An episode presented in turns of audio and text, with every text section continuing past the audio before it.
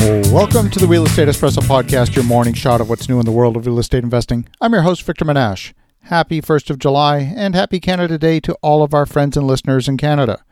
On today's show, we're featuring the Book of the Month. In order to be considered for Book of the Month, a book has to meet a very simple criteria. It must be impactful enough to change your life or your perspective on the world. Whether it does or not, of course, is up to you. You might consume the content, remark on how good it is, and continue your life as before. But if you do, you're missing the point. Our book this month is written by two brothers who are both university professors on opposite sides of the country. Chip and Dan Heath are professors at Duke and Stanford University. They've written several books together, and the book I'd like to showcase this month is called Made to Stick Why Some Ideas Survive and Others Die. It's not a new book, it was written and published back in 2007. It examines why some ideas are highly memorable and others are completely forgettable.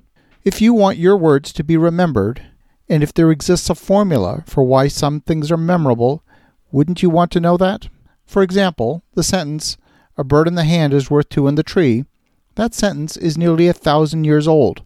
Why is it that that sentence has been repeated time and time again and has lasted nearly a thousand years?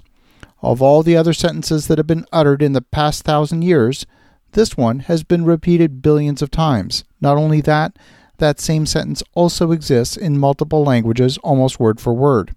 I'll give you a simple example from modern day politics. I've got no political affiliation in the US, I live in Canada.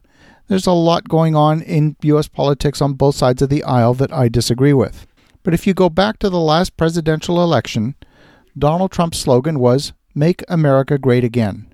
Even Democrats remember that slogan. But if you were to ask any American what Hillary Clinton's slogan was, the vast majority have no idea. In fact, even most Democrats can't remember Hillary Clinton's slogan. Speaking in a memorable way is vitally important. Robert Kiyosaki is a person who has mastered the art of memorable communication. Rich Dad Poor Dad, Savers are Losers, Your House is Not an Asset. The central ideas of a book published 20 years ago are easy to remember and repeat. Oh, I almost forgot to tell you. Hillary Clinton's slogan was, I'm with her. That's right. I'm with her, has no impact. And that's why people can't remember it. In the book Made to Stick, the stories range from urban legends, such as the kidney heist in the introduction, to business stories and a story of Southwest Airlines, the low price airline. The book's outline follows the acronym SUCCESS, that is, the word success without the last S. Each letter refers to a characteristic that can help make an idea sticky. So the first S is it's got to be simple. You've got to find the core of any idea. The letter U, it's got to have an unexpected element to it. It's got to grab people's attention by surprising them. The first C, concrete. Make sure your idea can be grasped and remembered later. The second C, letter number four, credible. It's got to give the idea believability. The letter E is emotional. Help people see the importance of an idea by connecting with them on an emotional level. And then the last letter, the letter S, empower people to use the idea through a narrative. We communicate through stories. That's always been the case. That's even why very old books like the Bible communicate through stories. So, a good process for making an idea sticky is number one, to identify the central message you need to communicate. You've got to find the core. You've got to find that counterintuitive message. What are the unexpected implications of your core message? Why isn't it happening naturally? You've got to communicate in a way that breaks your audience's guessing machines. It's got to have a counterintuitive dimension. Then, once their guessing machines have failed, help them refine that machine and get to the answer.